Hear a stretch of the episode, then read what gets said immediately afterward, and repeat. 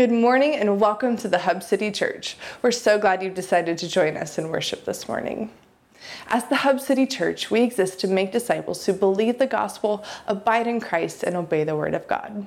If you'd like to hear more about our vision, or if you're interested in joining our serve teams, community groups, or men's and women's ministries, you can visit our website, thehubcitychurch.org, or just text the word Hub City to 97000 and we'll follow up with you in the next few days. Our Thanksgiving outreach went so well, we're going to do it again for Christmas. On December 23rd, from 3 to 5 p.m., we'll be going downtown to serve hot meals and share the gospel with anyone in need. We would love for you to join us as it takes 20 to 30 volunteers to ensure these missional outings run well. From food preparation to the serving line, childcare, or just engaging those we encounter with prayer and gospel conversations. There's something for everyone. You can find the sign up for this event in our church app. On Christmas Eve at 10 a.m., we'll be having a great time singing all of our favorite Christmas songs together as a church family and rejoicing with great joy over the coming of our Savior. Directly after service, we'll have a time of fellowship and brunch with lots of treats to enjoy. We'd love for you to join us and bring something to share as well. God has been so faithful in continuing to grow our church body. To help accommodate those looking for seating, it would be super helpful to keep end seats open so our ushers are able to easily find seats for those coming into the service. Kids are always welcome in service, and we have a nursing mother's room with our service streaming live just outside the lobby to the left. Again, we're so glad you're here. Let's worship Jesus together.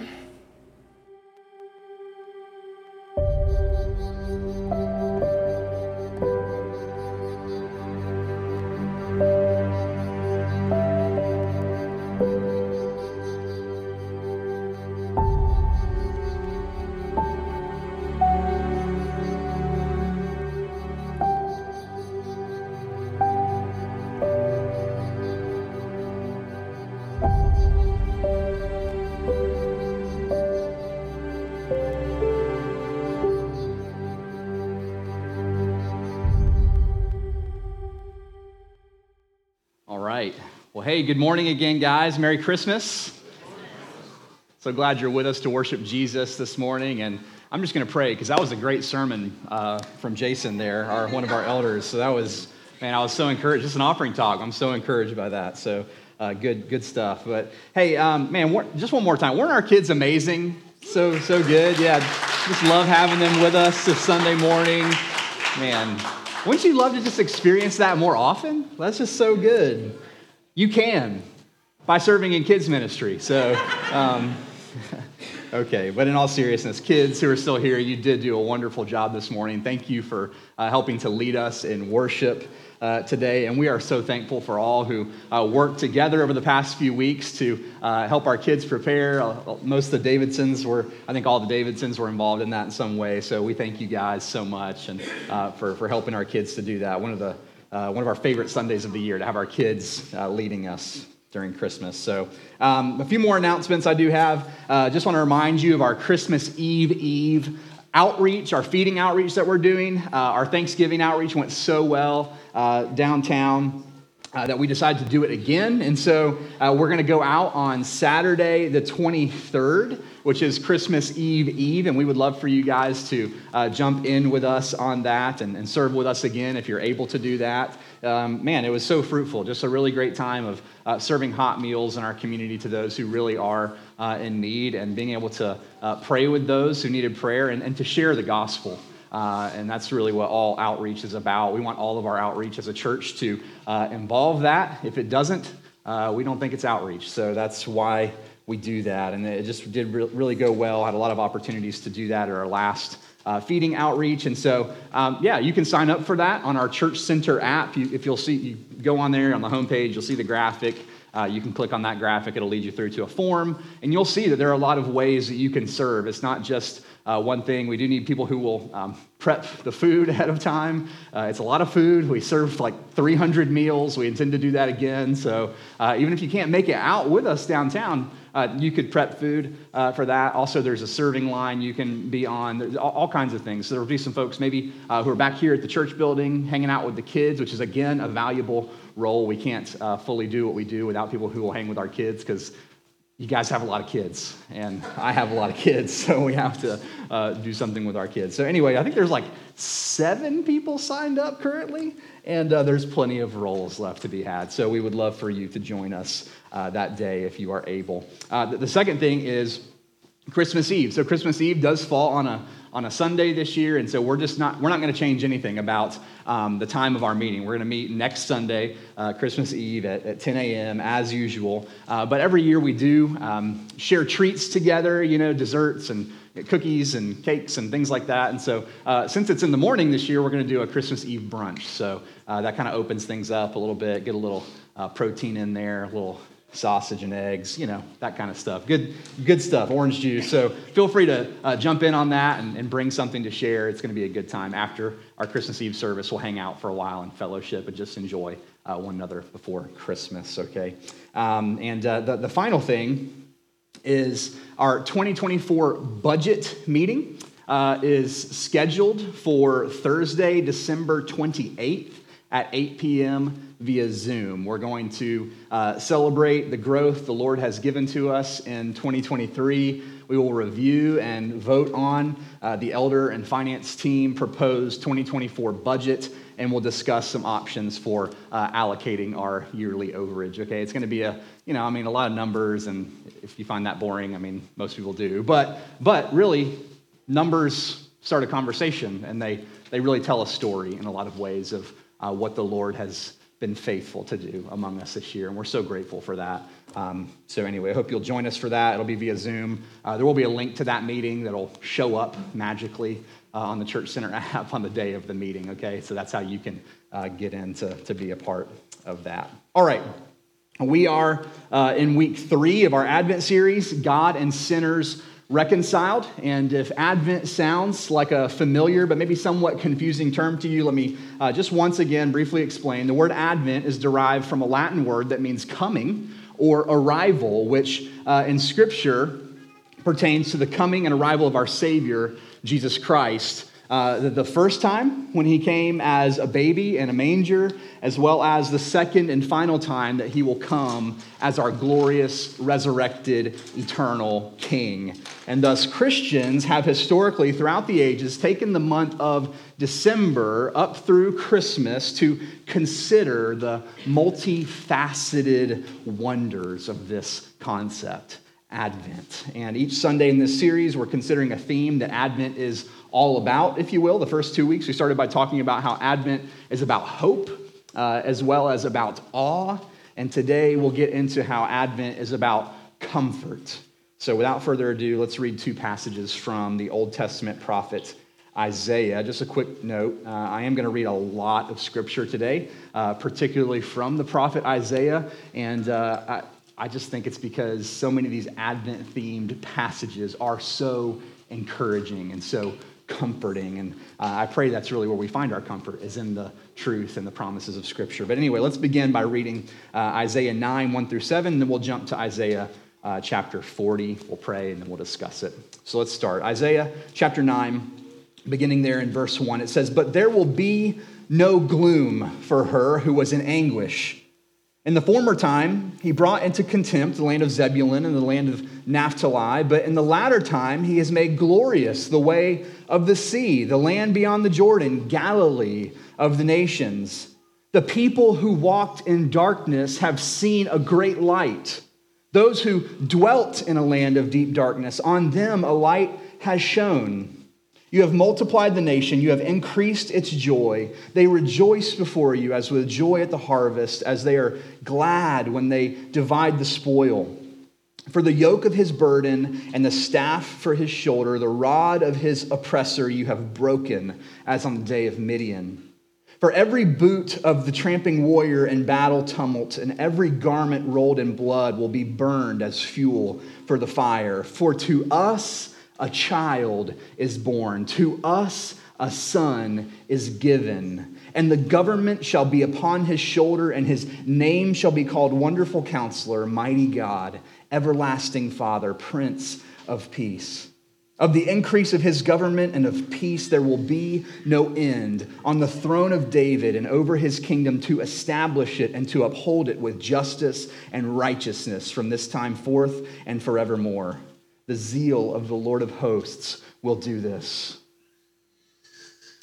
Isaiah 40 Comfort Comfort my people, says your God. Speak tenderly to Jerusalem and cry to her that her warfare is ended, that her iniquity is pardoned, and that she has received from the Lord's hand double for all her sins. A voice cries in the wilderness, Prepare the way of the Lord. Make straight in the desert a highway for our God. Every valley shall be lifted up, and every mountain and hill be made low. The uneven ground shall become level, and the rough places a plain, and the glory of the Lord shall be revealed, and all flesh shall see it together, for the mouth of the Lord has spoken. A voice says, Cry. And I said, What shall I cry? All flesh is grass, and all its beauty is like the flower of the field. The grass withers, the flower fades when the breath of the Lord blows on it. Surely the people are grass. The grass withers, the flower fades, but the word of our God will stand forever. Go on up to a, to a high mountain, O Zion, herald of good news. Lift up your voice with strength, O Jerusalem, herald of good news. Lift it up, fear not. Say to the cities of Judah, Behold your God. Behold, the Lord God comes with might, and his arm rules for him. Behold, his reward is with him, and his recompense before him. He will tend his flock like a shepherd. He will gather the lambs in his arms, he will carry them in his bosom, and gently lead those that are with young. Let's pray. Father, God, we thank you for this day and the many blessings of life you have so graciously given to us. We thank you specifically this morning, God, for the season of Advent, the wonder of the incarnation, and the hope that we have of your return. My prayer this morning is simply that as we move closer and closer to Christmas, God, that we would see coming and, and all the earthly festivities and joys, a coming glory that is beyond finite expression. And I pray that in that coming glory, we would find our comfort. It's in Christ's name I pray. Amen.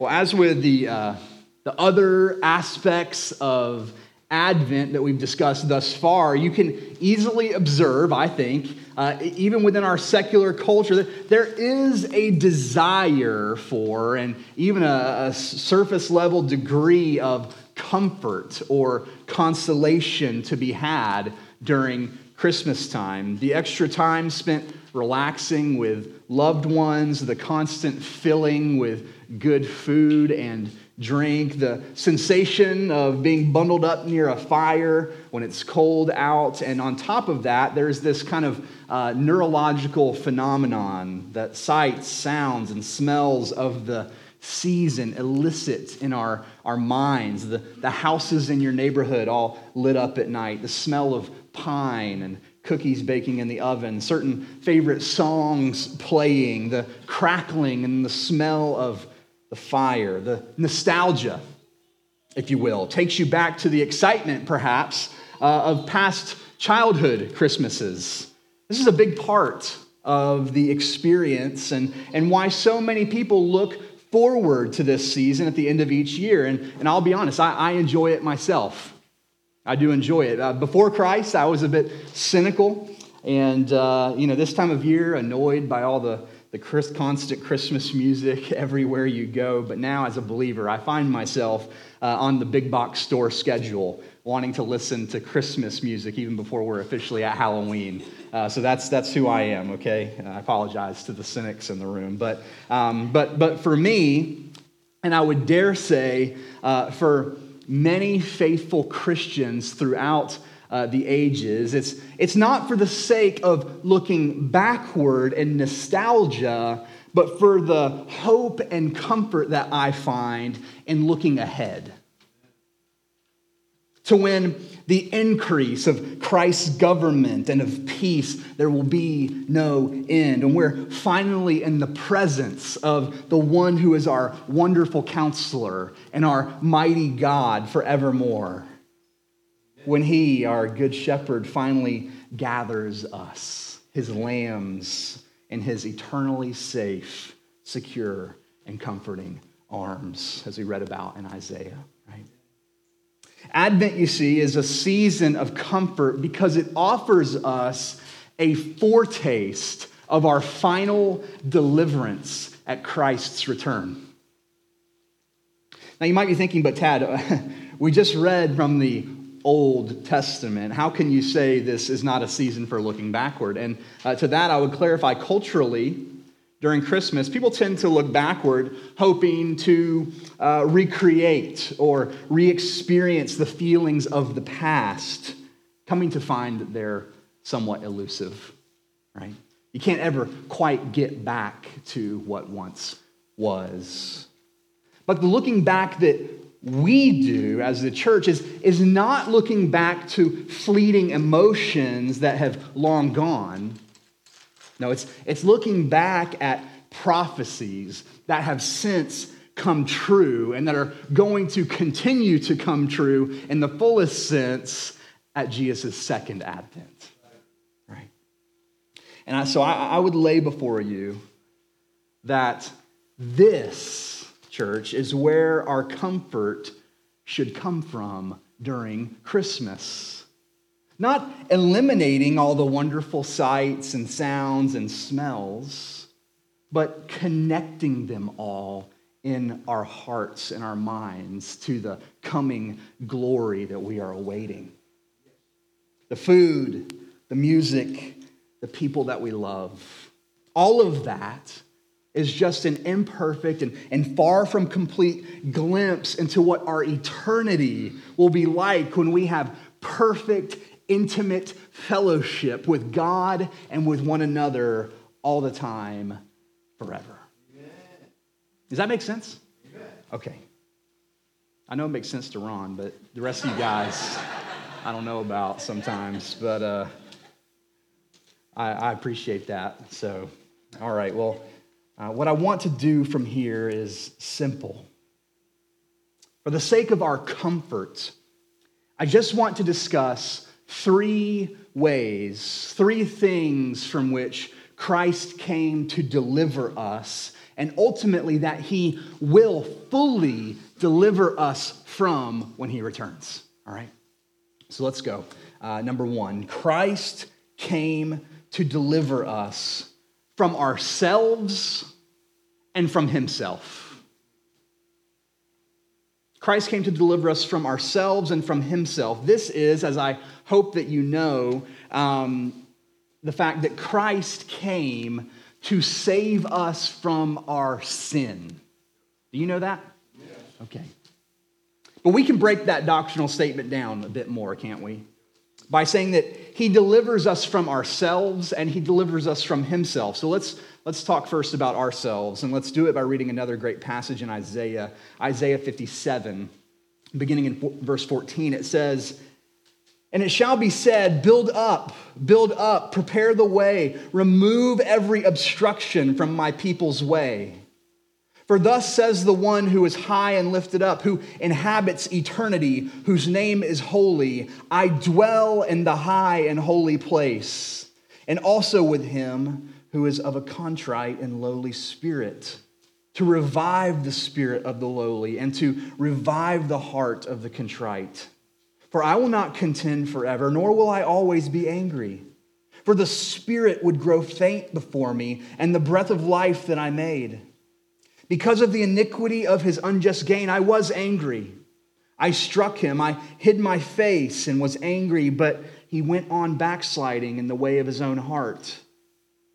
I have seen his ways, but I will heal him. I will lead him and restore comfort to him and his mourners, creating the fruit of the lips. Peace, peace to the far and to the near, says the Lord, and I will heal him. You see, friends, we all, like sheep, have gone astray. We have all fallen short of the glory of God. None of us on our own sought after God. None of us were Christians at birth. We were all born into sin, that is, born with the propensity to not worship God, but to rebel against God, actually. Not to run to God, but to run away from God. Not to love God, but to hate God because of our selfish desires to be our own gods. Anyone here who's been granted eyes to see and ears to hear will admit that they once followed their own best judgment, and where it took them in this life was not a good place, but a broken place and an empty place. And thus, we need to be delivered from ourselves. This is what Christ came to do to heal us, Isaiah 57 says, by convicting our hearts and bringing us all to a place of humble and contrite faith where we admit that we are in desperate need of a Savior and a Lord who will guide us in the paths of life. Jesus is that Savior who will deliver us from ourselves and who already has begun to for those who are following him. He alone can restore comfort and peace to our souls. But you see, there is another aspect of God saving us from our sin. He's not just saving us from ourselves by giving us new hearts and uh, a desire to love and obey Him as we were created to. He is doing that. But He also delivers us from Himself by absorbing the punishment we deserve for our sin.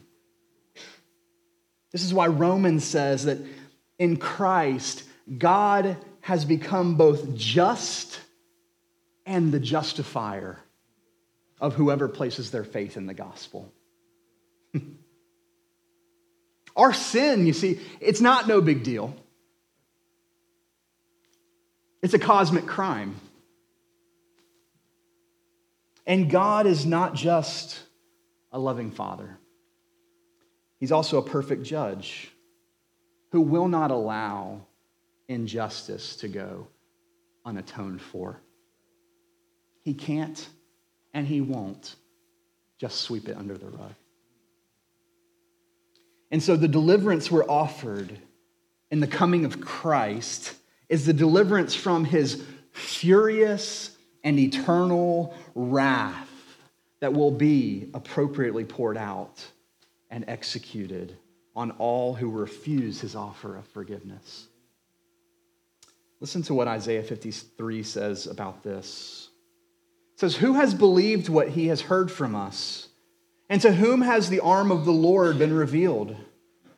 For he, speaking of Jesus, grew up before him like a young plant and like a root out of dry ground. He had no form or majesty that we should look at him, and no beauty that we should desire him. He was despised and rejected by men, a man of sorrows and acquainted with grief.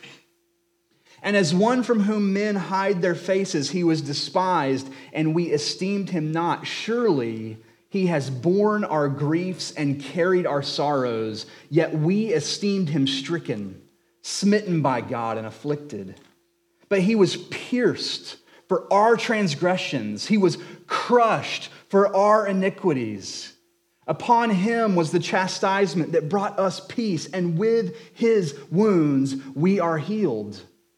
All we like sheep have gone astray. We have turned everyone to his own way. And the Lord has laid on him the iniquity of us all. He was oppressed and he was afflicted, yet he opened not his mouth, like a lamb that is led to the slaughter, and like a sheep that before its shears is silent, so he opened not his mouth. By oppression and judgment he was taken away. And as for his generation, who considered that he was cut off out of the land of the living, the living stricken for the transgression of my people? And they made his grave with the wicked and with a rich man in his death, although he had done no violence and there was no deceit in his mouth. Listen to this. Yet it was the will of the Lord to crush him. He, was, he has put him to grief. When his soul makes an offering for guilt, he shall see his offspring. He shall prolong his days. The will of the Lord shall prosper in his hand. Out of the anguish of his soul he shall see and be satisfied. By his knowledge shall the righteous one, my servant, make many to be accounted righteous, and he shall bear their iniquities. Therefore I will divide divide him a, a, portion with the many, and he shall divide the spoil with the strong, because he poured out his soul to death and was numbered with the transgressors. Yet he bore the sin of many and makes intercession for the transgressors. That's a long text, but there's not a boring part in it, is there? Church, we, we said this last week, and today I say it again because I don't want you to ever forget this. Jesus came to die. He came to die. And his death was, was not just a passionate and yet pointless charade in order to display how great we are and how much he, he just had to have us as though he were lonely or desperate. No. First of all, no one took Jesus' life, he laid it down willingly. And his death was an intentional execution of divine justice by which he paid for the otherwise priceless gift of grace we now enjoy with his own blood. Because had Jesus not come incarnate, that is, in human flesh, and gone to the cross, the ones facing judgment would be us. The wage of our sin is not just physical, but eternal death, which is separation from hope, comfort, and joy forever. And so I say that Christ came not only to deliver us from ourselves, but to deliver us from himself from his righteous anger toward sin. The good and perfect judge of all the earth stepped in and became our propitiation, which means he absorbed the blow of his own justice on our behalf. The Son stood before the Father as though he were sinful like us that we might now stand before the Father as though we are righteous and blameless like Him. Merry Christmas. This is the greatest possible gift that anyone will ever give to you deliverance from your sin and the wrath of God that it deserved. You can receive this gift today. Do you know that? You can receive this gift today by faith. How do you do that? Well, the point is, you can't do anything. you just admit that and you believe that Jesus did it all and you ask Him to deliver you. And He will. He will. So that's the first comfort. Christ came to deliver us from ourselves and Himself. So, as you enjoy the Christmas lights this year and some warm Christmas treats, see those things as the foretaste that they are and see through them. See through them to the light of the world who came and died that we might one day eat and drink with Him at His table in his kingdom in a new heaven and a new earth where every day is better than Christmas. Here's the second comfort Christ also came to deliver us out of physical and relational brokenness. Christ came to deliver us out of physical and relational brokenness. Read with me again from Isaiah the prophet. Then the eyes of the blind shall be opened, and the ears of the deaf unstopped. Then shall the lame man leap like a deer, and the tongue of the mute sing for joy, for waters break forth in the wilderness and streams in the desert. The burning sand shall become a pool, and the thirsty ground springs of water. And the haunt of jackals where they lie down, the grass shall become reeds and rushes. And a highway shall be there, and it shall be called the way of holiness. The unclean shall not pass over it. It shall belong to those who walk on the way. Even if they are fools, they shall not go astray.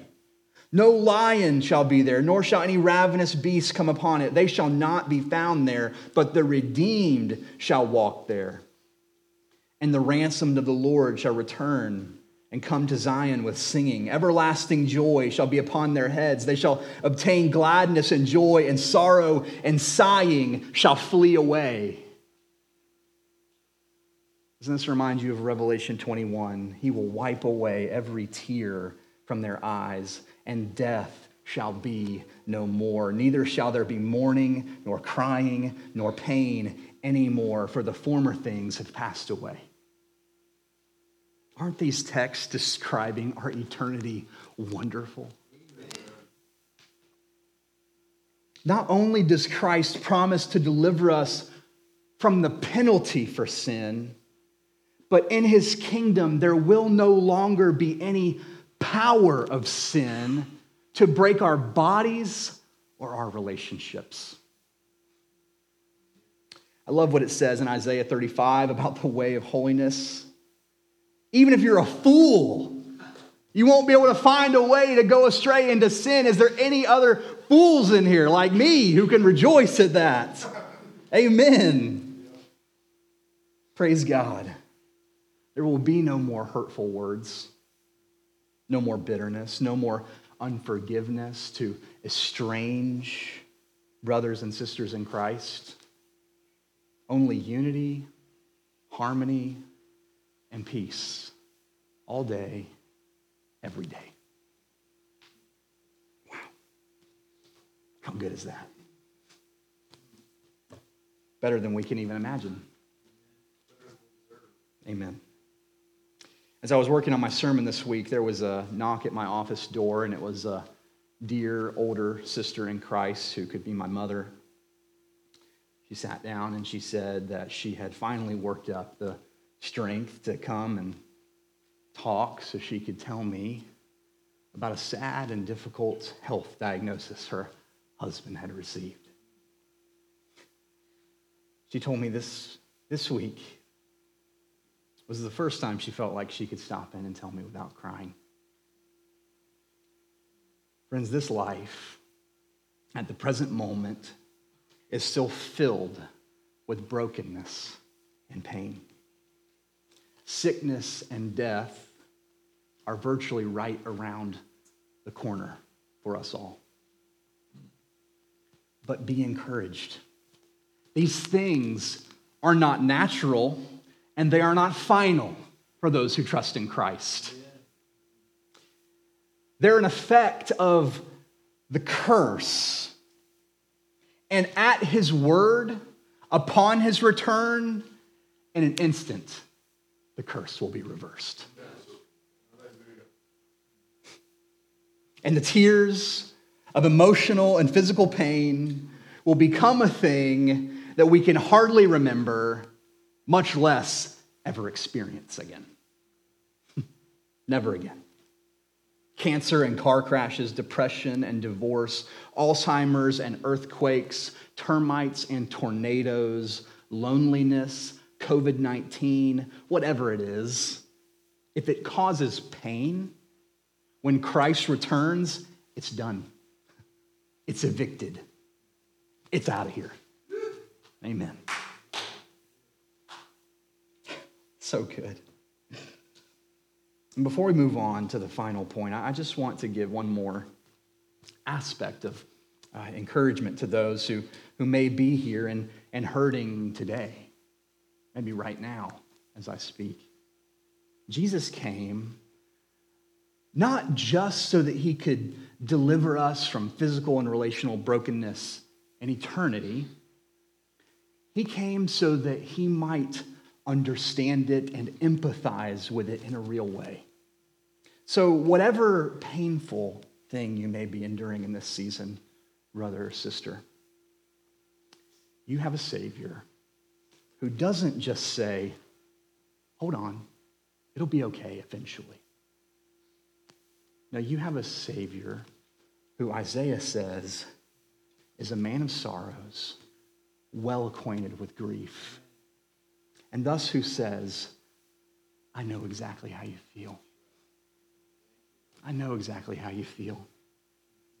And take heart because I, I am coming back for you. But I'm with you now in it too. I'll never leave you or forsake you, he says. You're a Christian, I hope that this Advent, you'll be vulnerable with someone in your church family here. Open up with how you might be struggling so that we can love you and embrace you, sit with you, listen to you, even weep with you, as is the sweet example of our Lord. And so that in that you might have a foretaste of Emmanuel, God with us. He is with you. Your church family is here to remind you of that, especially when Christmas doesn't feel so merry and bright. So, He will deliver us. He'll deliver us from ourselves and from Himself out of physical and relational brokenness. And finally, Christ came to deliver us from the darkness of evil powers and authorities, both human and spiritual. That is, not only will he deliver us from the penalty and the power of sin, he'll also triumph over and banish every presence and dominion of sin. Sinful human authorities and sinful spiritual authorities alike that continue to hold sway in the world at this juncture. Let's talk about each one. First of all, uh, sinful human authorities. Sadly, it's hard to look around at the government leaders of the nations these days and find any who resemble anything close to godly. And honestly, even in our own country, it's hard to find any who I can vote to elect in good conscience, either because of their policies or their character or both. Heard a poll the other day that said where we stand currently, the two frontrunners of the 2024 election are, drumroll, Joe Biden and Donald Trump. Are you kidding me? Are you kidding me? I feel like Bill Murray in Groundhog Day, just reliving the same shameful political nonsense over and over. One's currently tied up in a handful of criminal court cases and, like a child, can't control his urge to mean tweet anyone who disagrees with him. The other has signed off on a slew of godless policies over the last four years, probably not even running the country himself. Meanwhile, you've got Vladimir Putin and Xi Jinping just out there licking their lips, waiting to pounce and somehow initiate World War III. Darkness. All of it. Darkness. The gospel is a political message. Do you know that? Not a partisan one.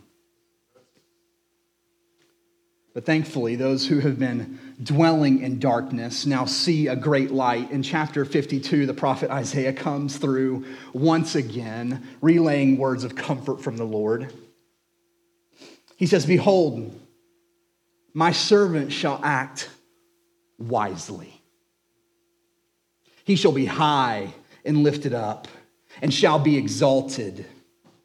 So shall he sprinkle many nations. Kings shall shut their mouths because of him. For that which has not been told them, they see, and that which they have not heard, they understand. At Christ's return, we will see every knee bow to Christ, the rightful king. Even the kings of earth, who seem to be so prominent now, with great fear and trembling, praise God, they will shut up in awe of King Jesus. I'm so ready for that day. I'm so ready for that day. But maybe you know, as we talked about in Ephesians this year, we're not merely wrestling with flesh and blood authorities that hold sway over our lives on the side of eternity. We're, we're in a spiritual war. There are evil spiritual powers and principalities that desire to destroy us as well. We have an enemy, the devil, who hates us. He hates our marriages, he hates our families, he hates how they're a reflection of the gospel and thus who desires to tear us apart in order to bring reproach on the name of Christ. Though he, is, he was defeated at the cross, he won't be decimated until the glorious return of the King. And until then, he wickedly targets our kids with anti gospel ideologies. He tempts us to abandon our spouses with pornographic media plastered everywhere, hoping that one way or the other will succumb to the pressures of the world and turn away from Jesus and forfeit the leadership of our families. But wait, there's a comfort for that too. Colossians 2:15 says Christ has disarmed the rulers and authorities and put them to open shame by triumphing over them in him. Hebrews 2 says, Since therefore the children share in flesh and blood, Christ himself likewise partook of the same things, that through death he might destroy the one who has the power of death, that is, the devil, and deliver all those who through fear of death were subject to lifelong slavery. Man, that's good news. It's almost like now that Christ has come, nothing can separate us from the love of God. Oh, what a comfort that would be. Oh, wait, that's true. It's Romans 8. What then shall we say to these things? If God is for us, who can be against us? He who did not spare his own son, but gave him up for us all, how will he not also with him graciously give us all things? Who shall bring any charge against God's elect? It is God who justifies. Who is to condemn? Christ Jesus is the one who died, more than that, who was raised, who's at the right hand of God, who indeed is interceding for us. Who shall separate us from the love of Christ? Shall tribulation or distress or persecution or famine or nakedness or danger or sword? Skip to verse 37. No. In all these things, we are more than conquerors through him who loved us. For I am sure that neither death, nor life, nor angels, nor rulers, nor, th- nor things present, nor things to come, nor powers, nor height, nor depth, nor anything else in all creation will be able to separate us from the love of God in Christ Jesus our Lord. Amen. So, as you cozy up in a warm blanket or next to a warm fire this Christmas season in defense of the cold weather, take comfort in this foretaste, friend. Because Christ has come, you are eternally secure in the warmth of his love. and he will ultimately deliver you from the cold and bitter darkness of every evil power and authority that would dare threaten you. Advent is a season of comfort because it offers us a foretaste of our final deliverance at Christ's return. The things of Christmas are so sweet. I really do love this season. But it's infinitely better and more comforting when we use its joys to consider what it all points to and foreshadows. So I'll leave you with one final foreshadowing as we close. Maybe one of the greatest and most exciting Christmas moments in our lives is as children. Waking up on Christmas morning, running out to the living room to see the gifts finally there under the tree. I can still remember back to those days because it was really such a fun moment. It, almost, if you can recall, it almost felt surreal. That moment had finally come after waiting for what felt like forever. Especially when you realize mom and dad got you that bike or that basketball hoop or whatever it was you really wanted and you were really expectantly hoping for.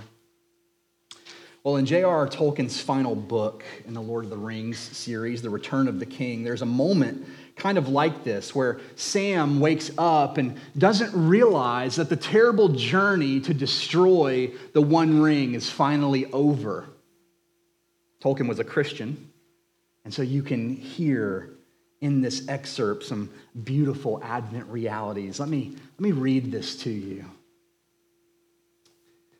It says, When Sam awoke, he he found that he was lying on some soft bed, but over him gently swayed wide beechen boughs, and through their young leaves sunlight glimmered green and gold. All the air was full of a sweet mingled scent. He remembered that smell, the fragrance of ithilien. Bless me, he mused. How long have I been asleep? For the scent had borne him back to the day when, it had lit, when he had lit his little fire under the sunny bank, and for the moment all else between was out of waking memory. He stretched and drew a deep breath. Why, what a dream I've had, he muttered. I'm glad to be awake. He sat up, and then he saw Frodo was lying next to him and slept peacefully, one hand behind his head, the other resting upon the coverlet. It was the right hand, and the third finger was missing. Full memory flooded back, and Sam cried aloud, It wasn't a dream. Then where are we? And a voice spoke softly behind him in the land of Ithilien and in the keeping of the king. And he awaits you. With that, Gandalf stood before him, robed in white, his beard now gleaming like pure snow in the twinkling of the leafy sunlight. Well, Mr. Samwise, how do you feel? He said. But Sam lay back and stared with open mouth, and for a moment, between bewilderment, bewilderment and great joy, he could not answer. At last, he gasped, Gandalf, I thought you were dead, but then I, I thought I was dead myself. Is everything sad going to come untrue? What's happened to the world? A great shadow has departed, said Gandalf. And then he laughed, and the sound was like music or like water in a parched land. And as he listened, the thought came to Sam that he had not heard laughter, the pure sound of merriment, for days upon days without count. It fell upon his ears like the echo of all the joys he had ever known. But he himself burst into tears. Then, as a sweet rain will pass down a wind of spring, and the sun will shine all, out all the clearer, his tears ceased and his laughter welled up. And laughing, he sprang from his bed. How do I feel? He cried. Well, I, I don't know how to say it. I feel, I feel, he waved his arms in the air. I feel like spring after winter, and sun on the leaves, and like trumpets and harps and all the songs I've ever heard. He stopped and turned toward his master. But how's Mr. Frodo? He said. Isn't it a shame about his poor hand? I hope he's all right otherwise. He's had a cruel time. Yes, I'm all right otherwise, said Frodo, sitting up and laughing in his turn. I fell asleep, again, waiting on you, Sam, you sleepyhead. I was awake early this morning, and now it must be er- nearly noon. Noon, said Sam, trying to calculate. Noon, noon of what day? The 14th of the new year, said Gandalf, or if you like, the eighth day of April in the Shire reckoning, but in Gondor, the new year will always now begin upon the 25th of March when Sauron fell and when you were brought out of the fire to the king. He has tended you, and now he awaits you. You shall eat and drink with him. When you're ready, I will lead you to him. The king? said Sam. What king? And who is he? The king of Gondor and the lord of the western lands, said Gandalf. And he has taken back all his ancient realm. He will ride soon to his crowning, but he waits for you. Maybe as you awake this year on Christmas morning, you'll consider that there is one day coming, a morning where you too will wake up like Sam. Your life in this broken world will feel like just a bad dream. And you will realize that because of the birth, death, and resurrection of Jesus, everything sad has indeed come untrue. And that the King has finally welcomed you into his kingdom to eat and drink with him and celebrate his crowning at his glorious eternal reign, under which you'll feel like spring after winter, like sun on the leaves, and like trumpets and harps and all the wonderful songs you've ever heard. Maybe this Christmas, I hope this Christmas, you'll lead your family to look ahead and long as you sit around the Christmas tree for the day that you'll all kneel, not around a tree, but around the glorious throne of Christ in worship. Church, Christmas Day is a great day, but it's just a foretaste that points ahead to a far better one. Let's pray. Father, God, what a comfort the scriptures are to us. We thank you so much for the prophet Isaiah and all the wonderful prophecies that we can look back and see have been fulfilled in the first coming, the first arrival, the first advent of our Lord Jesus, our Savior. Father, I pray once again this third Sunday of Advent, God, that myself included, the men and women and the families in this room, God, that we would not allow the earthly joys of Christmas to terminate on themselves. God, they're not just about themselves. You've given us such sweet blessings that we might see what a glorious God you are. In the eating and the drinking and the singing the loving fellowship of community together, God.